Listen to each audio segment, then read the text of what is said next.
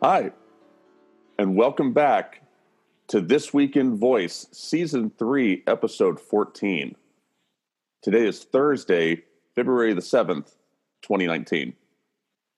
My name is Bradley Metrock. I'm CEO of a company called Score Publishing based in Nashville, Tennessee. Our sponsor for this episode of This Week in Voice is Magic and Company, a premier agency that has helped many top brands find their voice. A diamond sponsor of the 2019 Alexa Conference, Magic and Company's Ben Fisher spoke on the necessity of marketers to be thinking about how best to represent their organizations in this new voice first era. We recommend them for any company looking to create a voice experience or a brand extension within these nascent Internet of Things ecosystems. If you're listening to this show, you're part of a big brand, or you're not part of a big brand, you're just part of a small brand, small company, uh, organization looking to get into voice and you need a little bit of help, uh, you could do far worse than talk to Magic and Company. They're based in Brooklyn. They do a phenomenal job. They've accumulated a very impressive list of clients. Um, look them up. We linked to them in the show notes. Uh, hit them up. Uh, you'll be glad that you did. We've got a phenomenal panel today. Uh, really exciting. Our first guest is Katherine Prescott. Katherine, say hello. Hi, everyone. Thanks for having me on the show today, Bradley.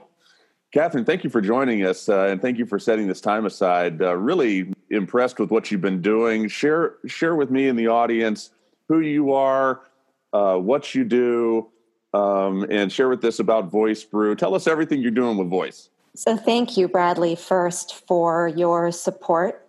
Voicebrew is a weekly email that sends Alexa users one great use for Alexa that they might not know about.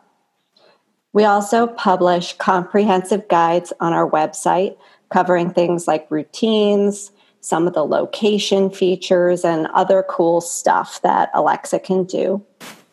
Our mission is to help people get the most out of Alexa. Millions of people have access to Alexa enabled smart speakers, but the vast majority of those people quite simply don't know what to do with them.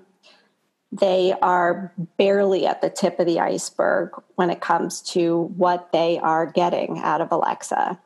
And I want to help change that with Voicebrew. So, out of my curiosity, the name Voicebrew came from where? I wanted a dot com and I wanted voice in it. So I ran every voice plus four letter word through GoDaddy, and brew, voice brew was the you know best option, and uh, it also kind of just I felt like it really worked well, and so voice brew it was.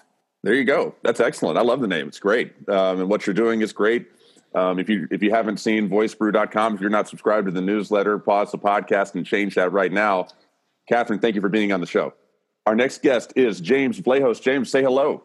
Uh, hello, Bradley, and hello, podcast listeners. This is James Vlahos. James, thank you for being part of the show with us as well. So, share with us a little bit about your background. And you've got a very interesting project in the works. You've got a book coming out called Talk to Me. Um, share with us uh, why you started writing it, what it's about, and when it comes out.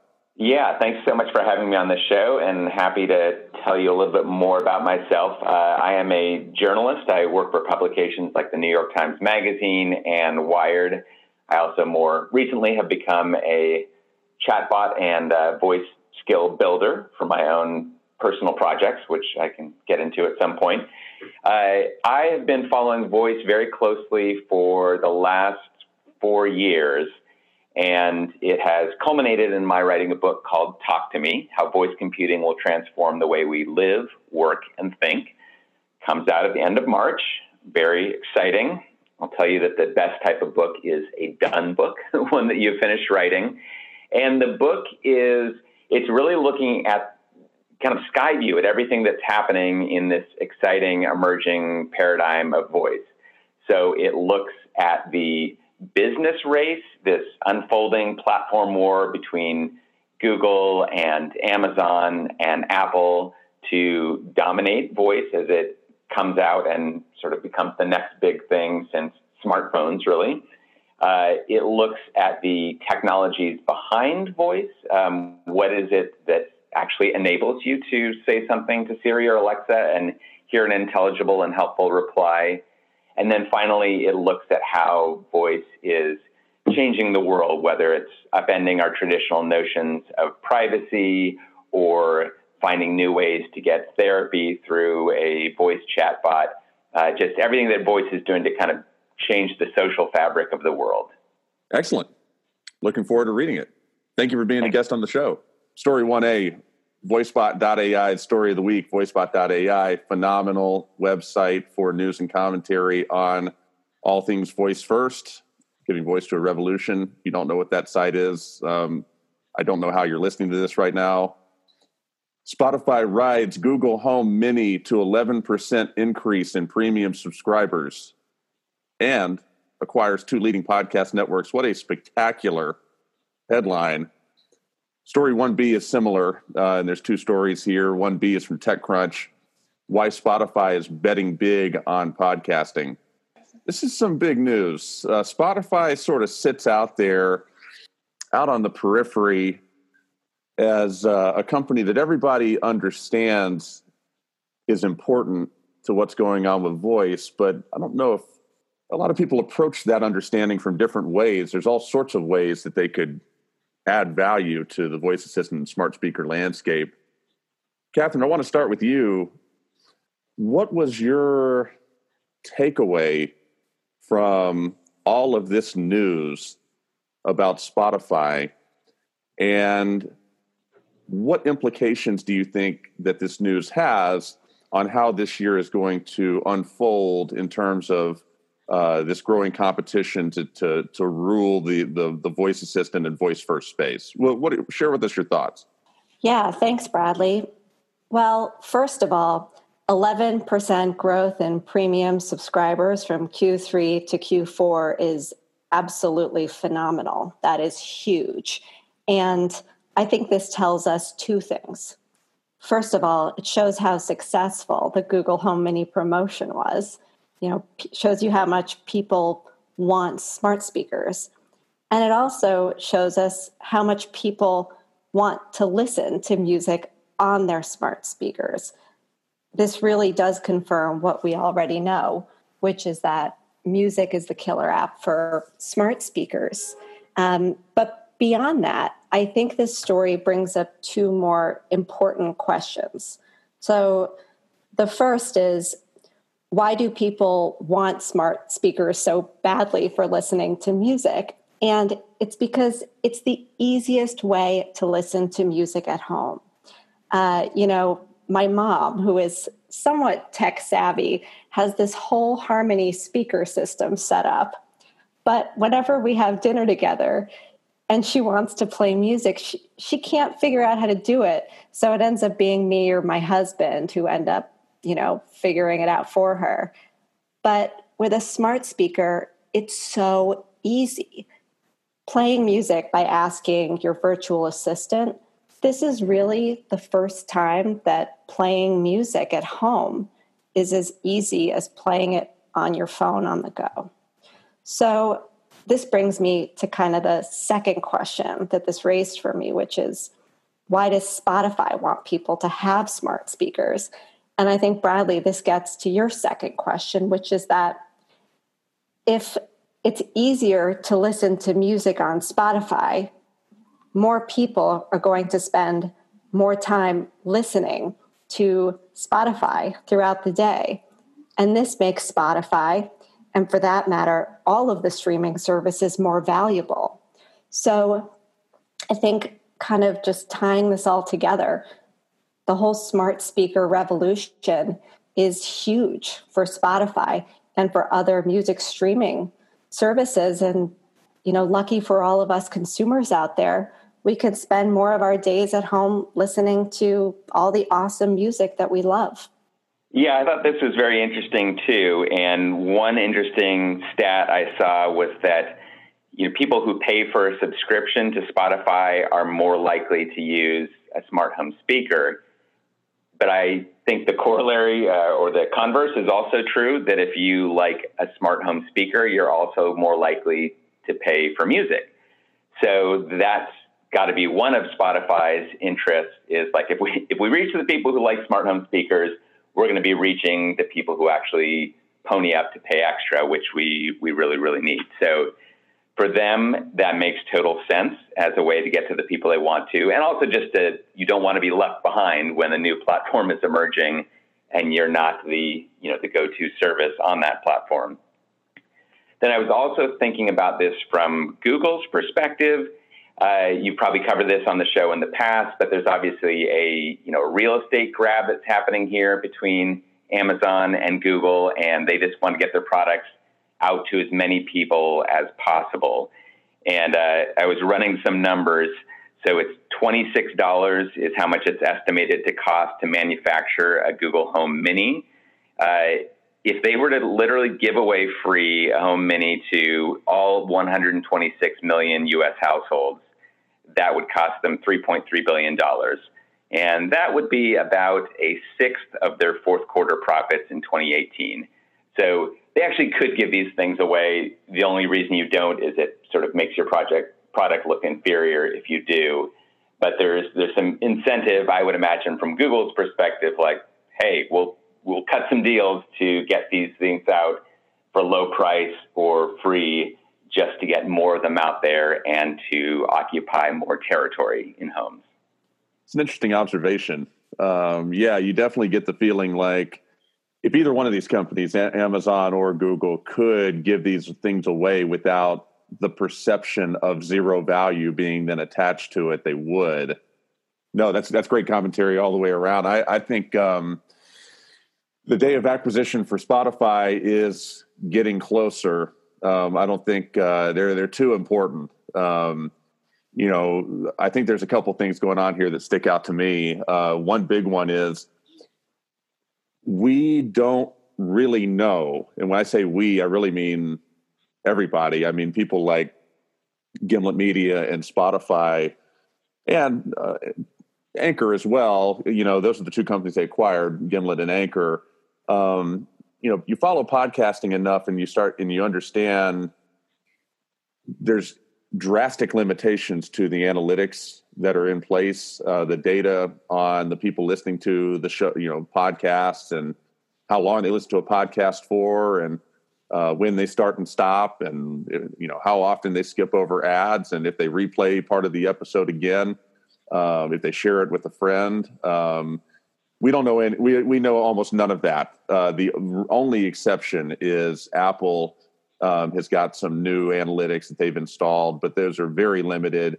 Um, they're limited uh, primarily by uh, the operating system. Uh, for you have to have an iOS device, uh, and then not only that, it has to be of a certain uh, version number of the operating system, and, and that's that's all that they track uh, some advanced metrics for. Otherwise, we don't have anything.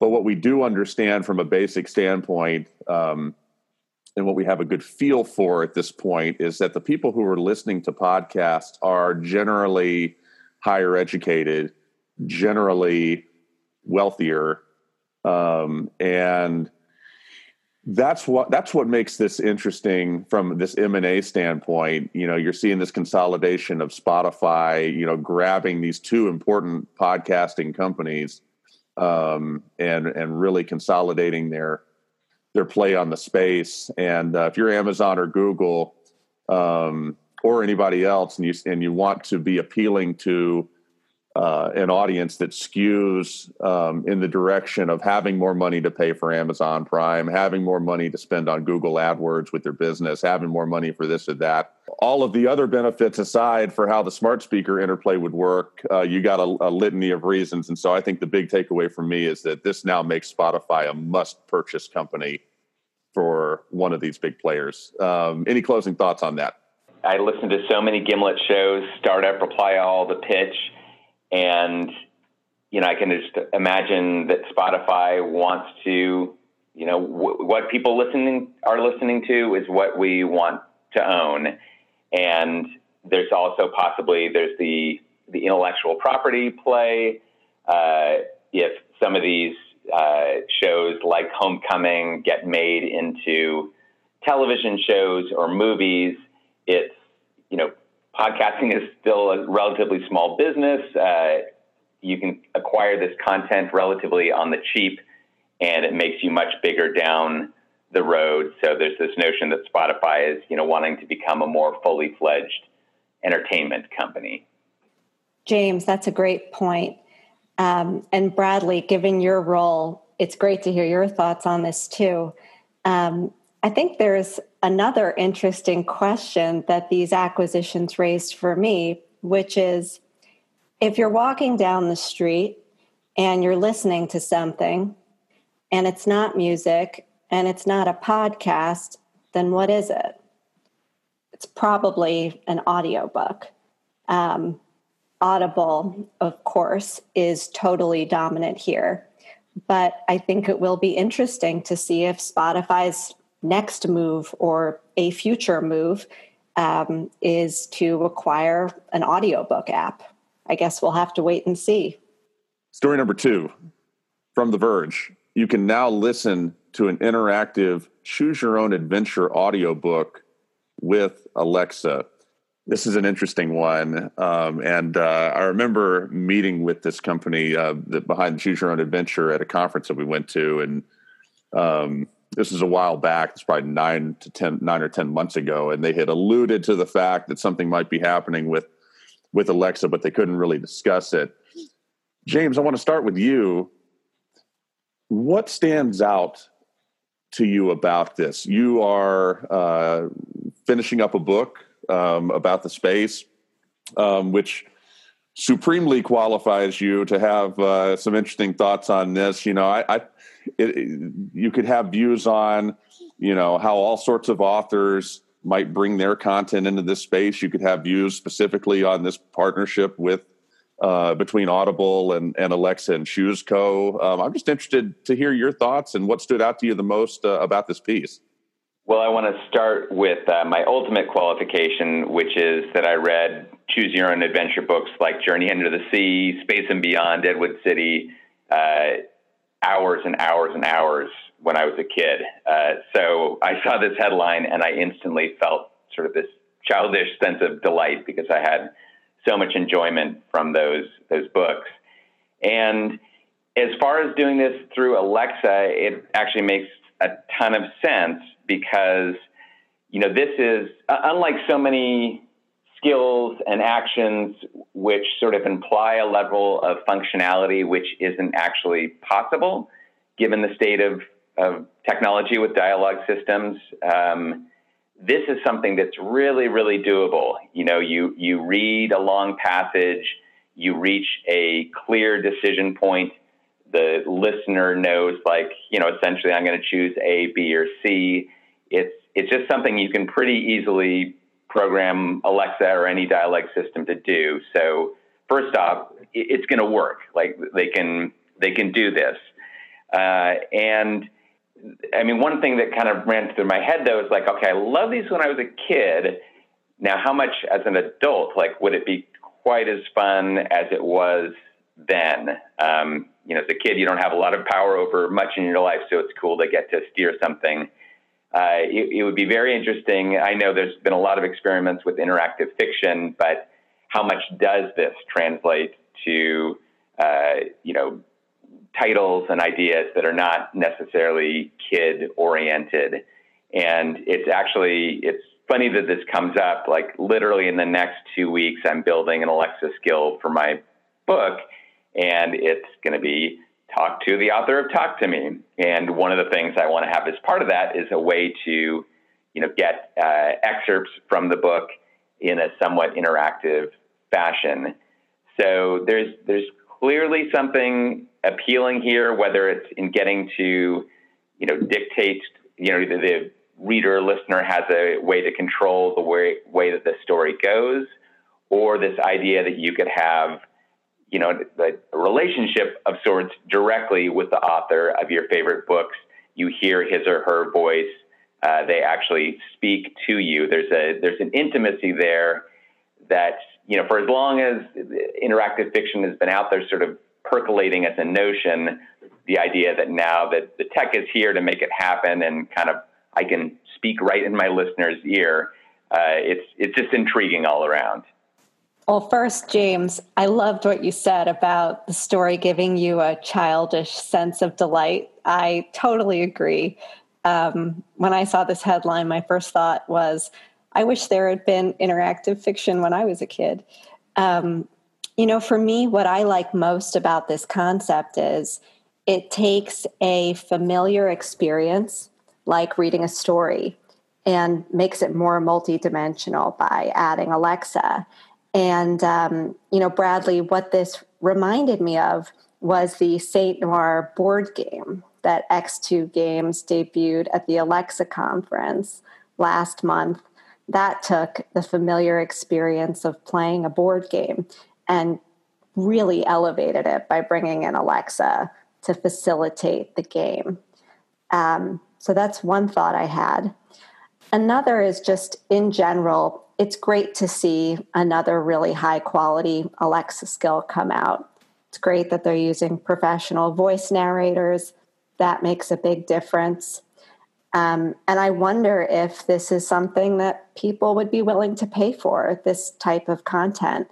Um, you know, maybe there's a model where you charge for the first book in a series and then you unlock other books or um, something along those lines. But in general, I think the more monetization opportunities there are, the better skills we'll start to see.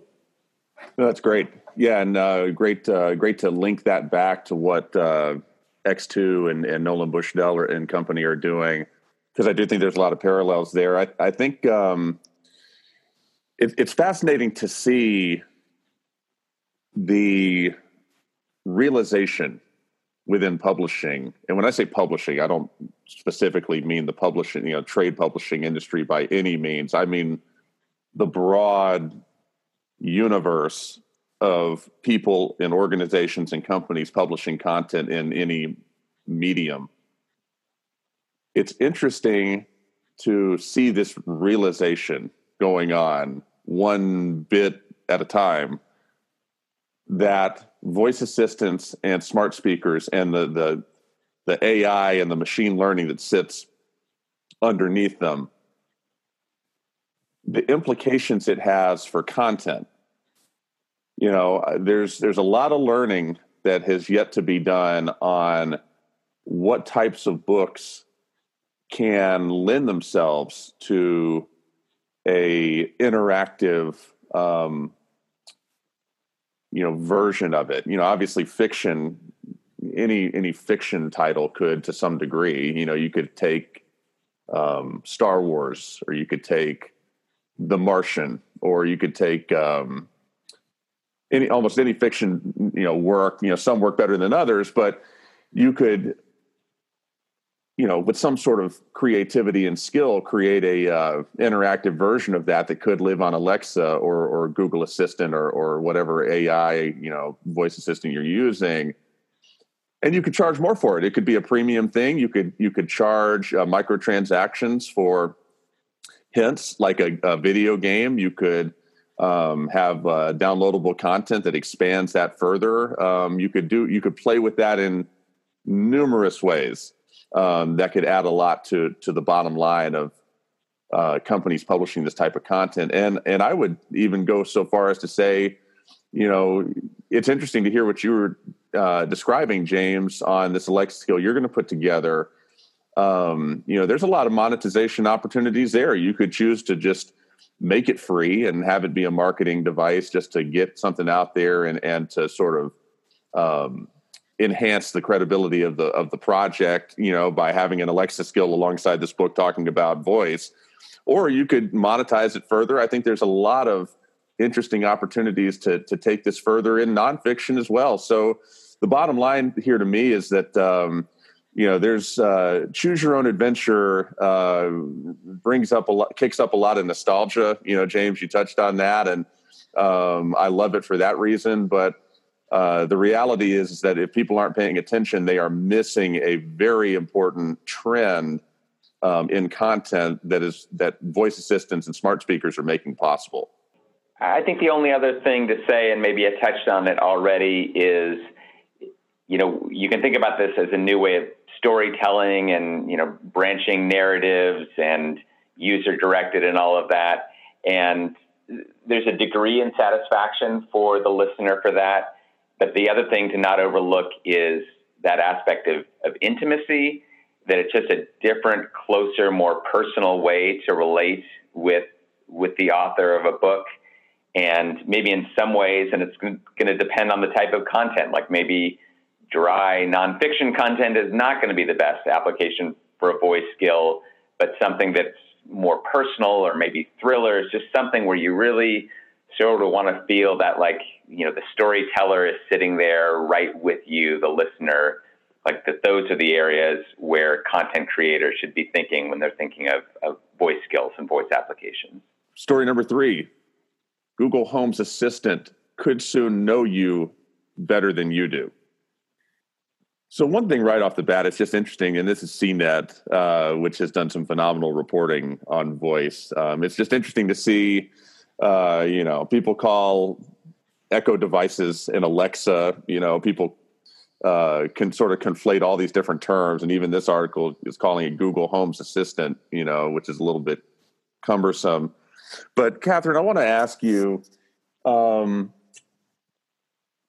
what are your thoughts on Google Assistant versus Alexa and even some of the others, Cortana, Siri, whoever you choose to mention, um, I guess it's sort of the um, assumption, at least it's my assumption, that Google Assistant is being successful in this sort of br- this brand positioning that uh, Google Assistant is smarter than any other voice assistant it's going to reach this inflection point of truly being something we can call AI driven faster than any of its competitors.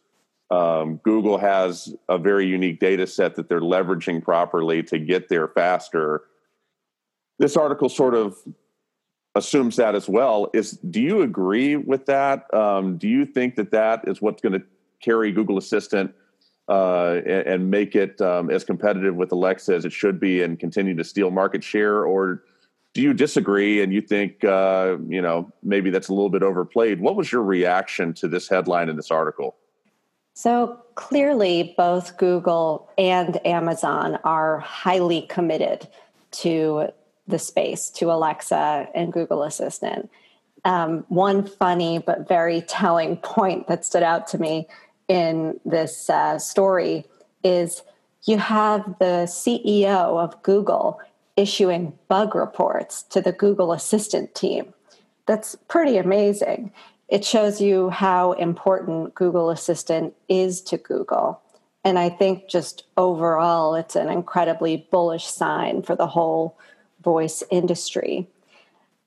I think on you know your question of Google versus Amazon, if virtual assistants are going to differentiate themselves based on artificial intelligence, Google probably has the advantage. You know, they already use artificial intelligence across many of their businesses. Google probably knows you better than any tech company out there. It's got your search and browsing history, your email, calendar, locations. Um, Amazon, on the other hand, they know what you buy, but they don't have all of that other information. Um, although I think importantly with Alexa, they are starting to learn a lot more about you. Um, you may have seen it got you know a, a bit of play uh, on Twitter. This Benedict Evans blog post on Alexa where he made a really good point, which is that with Alexa, Amazon now, for the first time, has their own endpoint with consumers. So they're in your home. They're not just relying on Apple or Google phones to house an Alexa, uh, an Alexa app or an Amazon app. And this is highly strategic for Amazon. So when it comes to Google versus Amazon. I think we're currently in the land grab phase. And, you know, we'll have to, you know, see where this all leads. It'll sure be interesting. I would have loved to have seen that, except that that individual's been rude to Brian Roemmele on Twitter multiple times, so I blocked him. Uh, but uh, anyway, uh, the point is that that's uh, I did something I very rarely do, but uh, I'm, I'm, sure I'm sure he made some good points. Uh, James, your thoughts? Yeah, I I thought the headline of this article was more provocative in some ways than the actual content, but the you know, Scott Huffman was sort of the, the featured subject, the vice president of engineering for Assistant. Um, and he did, you know, a somewhat longer and somewhat more candid interview uh, with CNET than you typically see. And, you know, one thing I thought was interesting was, I mean, it's, it's actually, it's a notion that I've been hearing people at Google talk about for at least the past couple of years – and it's the idea that sort of historically, you know, Google as this company that helped you find out about the world, you know, the whole search engine thing, and that the company as a whole was sort of reorienting or at least augmenting to be becoming a company that helped you find out about you. Like instead of the outside world, it's your world that we're now becoming an expert on. And, you know, the first time I heard it, I just thought like, oh, it's just kind of a marketing slogan or whatever but then it sort of sinks in, and of course, you think, oh yeah, you know, like Katherine was saying, they they know everything about me. Uh, they they really they really do, and in some ways, I'm just speculating, but it feels like they, they almost have to float some trial balloons on how much do you want us as a company to be helpful to you in ways that leverage our deep understanding of you personally. Uh, and it's something you wouldn't want to rule out, uh, roll out too quickly because it would trigger people's privacy concerns. But there's there's just obviously a massive amount of, of data that's that's out there, and yeah, that is. Uh, I, I, don't know if I would 100% agree with Katherine that they have, um, you know, the edge in AI. Maybe they do, uh, but they do have. I do agree that they have the edge in that type of data, and and they can use it in very helpful and powerful ways. Yeah, I'd love to um, follow up on James's point around, you know, is Google going to struggle at some point with with this question of, you know, am I comfortable as a person who uses Google with Google knowing me so well? Um, and you know, I think that one thing that Amazon has going for it from a consumer standpoint is that understanding this is a simplification Amazon makes a margin when I buy something on Amazon, at least on most of their products. Of course, there are exceptions. You know, they're they're profiting from their customers, and I think this creates alignment between Amazon and customers in terms of who Amazon is accountable to. And I say this understanding that Amazon probably is collecting data on how people are using Alexa, using it in other parts of their business, and doing all of that kind of stuff. But Amazon's retail business is a smaller part of Amazon than it used to be, but it's still pretty important. And with Google, that logic and the alignment between Google and someone using, you know, Google Assistant or a Google Home Hub, you know, it's a bit more complicated. The the thing I think about with this is, it, you know, it's just it's going to be interesting to watch uh, you know, Google and Amazon, and then you know, Samsung is making big moves. You know, Cortana has sort of carved out its its own identity. It's sort of sitting out there in a non-threatening way, but you know, Samsung, Google, Amazon, and then Apple, if they decide they want to participate uh, in this ecosystem, uh, which right now they're having a lot of problems. How long are all of these companies going to be able to play nice with one another? Uh, they played nice with one another so far, but you know, uh, Google is, is, there's so much at stake with a company being able to say that they've got the best and most functional and most intuitive and most secure and whatever superlatives you want to lay on it AI. Um, and uh, the more that Google starts to advance on that brand positioning and and that uh, way they want uh, the consumer to understand what they're doing. Um, it will be interesting to continue to watch, uh, among everybody else, Amazon's response. But uh, I thought that that commentary was great. We can we can leave that there and move move on. Story number four: smart speakers currently being tested in Disney's yacht and beach club resort rooms. So Shameless plug Voice of Hospitality Summit taking place Tuesday, June 4th, Dallas, Texas. Um, a lot of different use cases going on, and that's really what piqued my interest with this to include it in the in the news of the week. Um, no doubt, there's a lot of functionality here. Uh, the article was not the best article I've ever read in my life, but it, it did sort of paint this mixed bag of of what Disney was doing. James, I want to ask you number one, your thoughts on just Disney doing this in general. Um, but number two, looking at the broader picture, um, if you had any thoughts on if this is the inevitable conclusion for hotels and resorts to have smart speakers in the room, you know, Marriott's done it, several other hotels have done it, Disney's now doing it. Is there anything in the way? I mean, are privacy concerns going to get in the way, or is this just going to be we're just going to hear more and more and more stories about this until it just becomes a foregone conclusion. What what are your thoughts? Well, I'm thinking the latter. I think it's a foregone conclusion. It's if if a, if a smart home speaker is a an appliance that people are used to having in their you know home environment, and especially if it's sort of a a nifty one that they think of positive, you know it's not a toaster it's a it's a flat screen television it's something cool that you want to have around then it just seems obvious that it, it becomes an amenity. And especially since, you know, they're not they're not that expensive. Like there's there's really not much of a, a hurdle in that way to put them in hotel rooms. Uh, Disney is certainly not the first hotel chain to sort of roll this out. I think right now, when hotels do it, they make an announcement because they want to be just seen on the front end of, you know, we offer everything that a guest might want.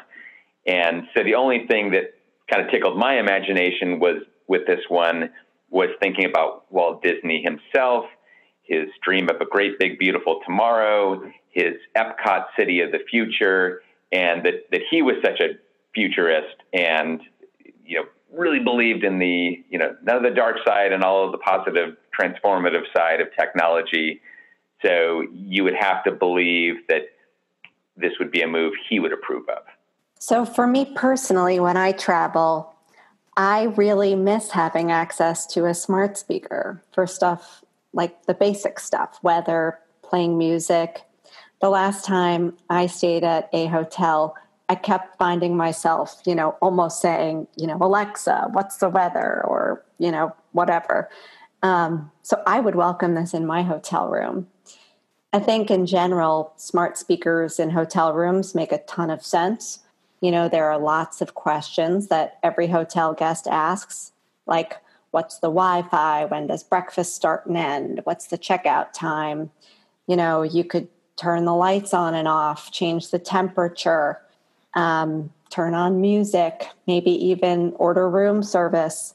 Most people have to call reception for these things, but I think it would be a better experience for the guest and certainly better for the hotel as a business to have virtual assistants handling some of these things instead of have instead of people.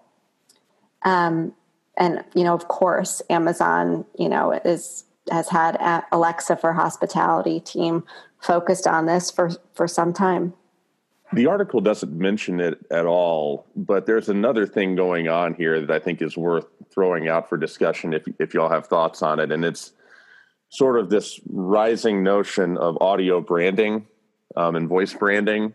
Um, it's interesting to think about. You know, uh, I, I, what I really think is an ine- inevitable inevitability is you know being able to talk to a smart speaker uh, soon, um, where the voice is Mickey Mouse or something like that. And you can talk to Mickey Mouse and ask Mickey Mouse, uh, when is my bus getting here to take me to the Magic Kingdom, Mickey Mouse? Or uh, do you have, uh, you know, is, uh, I'll be dating myself by talking about Captain EO. Do either you know what Captain EO is? I'm gonna put you on the spot. you have to Google it real quick. Yeah, it was the uh, the film in, in Epcot with Michael Jackson in it, of all things. Oh, uh, great! Nice uh, reference. yeah, when, it, when uh, we just took uh, our, our son to Disney World last year with with my parents, and so this is top of mind. I don't I don't know if Captain EO was still there. I don't I don't remember, but uh, you know what what are the different uh, kingdoms? What are the different restaurants? What are the different things we can do? Mickey Mouse and Mickey have Mickey Mouse, not Alexa, not Google Assistant, not nameless, faceless voice, not a celebrity narrator, not anybody answer those questions other than Mickey Mouse. And it just sort of underscores every business has got uh, maybe not to that level of brand association that Disney's cultivated over 50 plus years, but every business has got an optimum, you know, an optimal um, brand voice branding um, situation. Um, and many of those will involve um, maybe it's a founder, you know, talking and being the voice. Maybe it's a, a specific jingle that is well known, you know, like uh, Intel bump bump bump bump, you know, or whatever, you know, that gets incorporated. You know, there's all sorts of audio stuff that can get mixed in to these experiences. This article doesn't touch on it at all, but that's something I find fascinating is how quickly we're going to get to the point where the tools exist and the capabilities exist and the the want to exist to where um, you know companies and people even are exerting that level of control over the voice experience. Um, that's that's what comes to mind with me for this. Uh, any any thoughts on that, or any closing thoughts on the story itself? That's something I agree with you wholeheartedly. Uh, it's something I write about it in the book, and it just it's obvious, right? Like Papa John's doesn't want its voice experience to have the same voice as Domino's. So customization seems inevitable and highly desirable. Now, of course, right now, if you use a recorded voice, uh, you can get that. You can you can have an actor, you can have any voice you want, but that, of course, gives you that huge limitation of you know you've got a script. You it's it's expensive. Uh, you got to bring someone into the studio. You have to record every single conceivable thing that you think you want your your voice application to say. Um, and you know that can be done, and especially by if you're a Disney, maybe that's not even that big of a hurdle. But the next step would be if you can have some kind of TTS, text to, text to speech, that is nonetheless a you know sounds like a distinctive, real voice that suits your brand. And you know, some of that is going to be coming to um, both of you might be familiar with this company Lyrebird that does voice clones where you know you you train it on samples of real speech. Uh, they famously did it with Barack Obama, Hillary Clinton, and Donald Trump.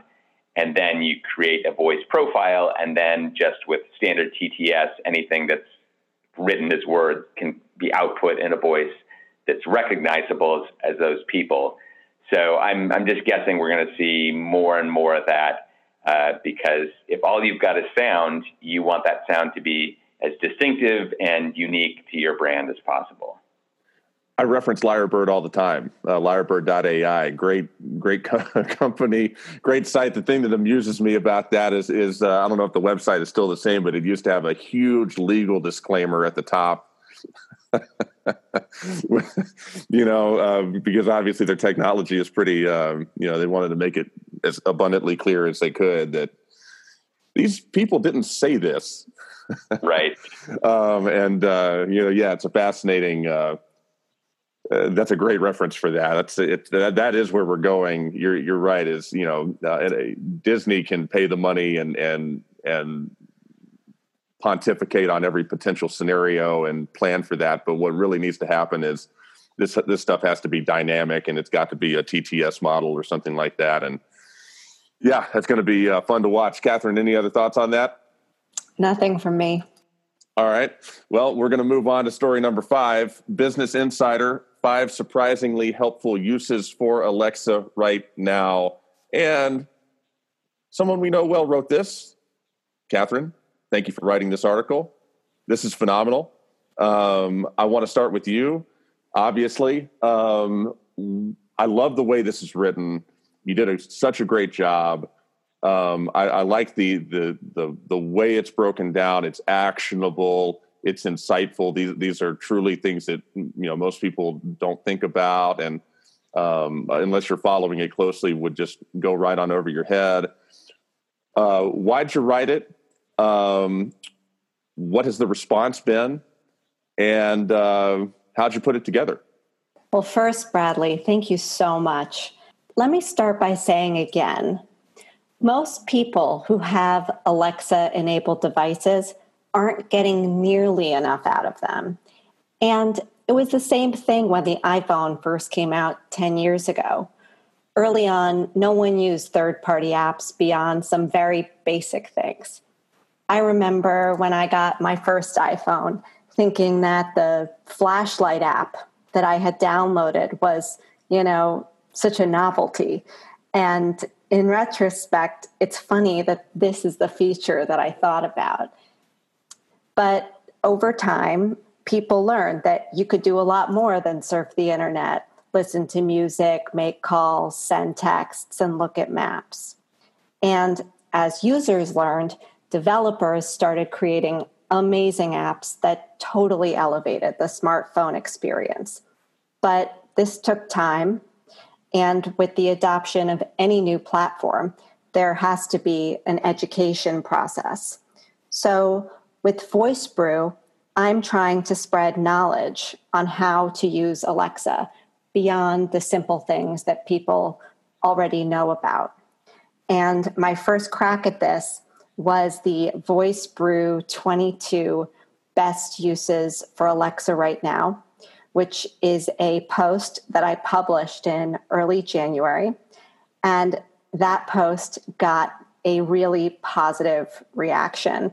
In some ways, a surprisingly positive reaction, which really showed me that there was a need and a desire for the type of content that I you know am, have been writing. Um, and for this business insider piece i picked five of my favorite everyday uses from from the list. Well katherine i mean it just makes a huge amount of sense that you're doing what you're doing because so many people don't really know what they can do with with alexa and with a virtual assistant so you know education in a way that's actually very quickly actionable. You're doing you're doing a great service there. And the one that jumped out at me, it's number one, but the whispering to Alexa, because as you both know, there's that whole broader the social stigma factor of people who don't like to talk to virtual assistants in public or don't want to disturb people, feel awkward talking to a device. Um, I just think that's it's important if there are ways to more, more covertly do this. And I've, you know, seen as much as research involving, you know, small sensors on the throat where you don't even have to, this is something that NASA was looking into. You don't have to even whisper. You just sort of mouth the words and they can be translated into words. So, um, you know, that, that Alexa or a computer could understand. So that's an important direction to go in. Um, and then it, I did also like the uh, the wake up routine uh, on your article here, Katherine. And maybe just because it's the uh, the Otis Redding Pandora station was how you get the pep in your step in the morning. Uh, yeah, that's a good one. Very cool suggestion. Thank you, James, and thank you for your kind words. Um, you know, for me, one of the biggest surprises um, in terms of my own use of Alexa has been how much I use Alexa to buy stuff on Amazon. It's just so easy. And I also, it lets me avoid the sort of mental load of having to remember to get the thing by just buying it on the spot when I realize I need it. Um, and, you know, I think that right now it's great doing reorders across all of your Echo devices, but you really need a show to evaluate things that you haven't bought before You know, no one wants to listen to Alexa reading out a list of options. But I really do think that when people have, when more people have Echo devices with a screen, there will be a major inflection point in voice commerce. So that will certainly be interesting to see in the future. Catherine, James, thank you both very much for being on the show. Thank you for taking the time. Thank you for sharing your experience and expertise with us. It's greatly appreciated. My pleasure. Thanks, Bradley, for having us. For This Week in Voice, Season 3, Episode 14. Thank you for listening, and until next time.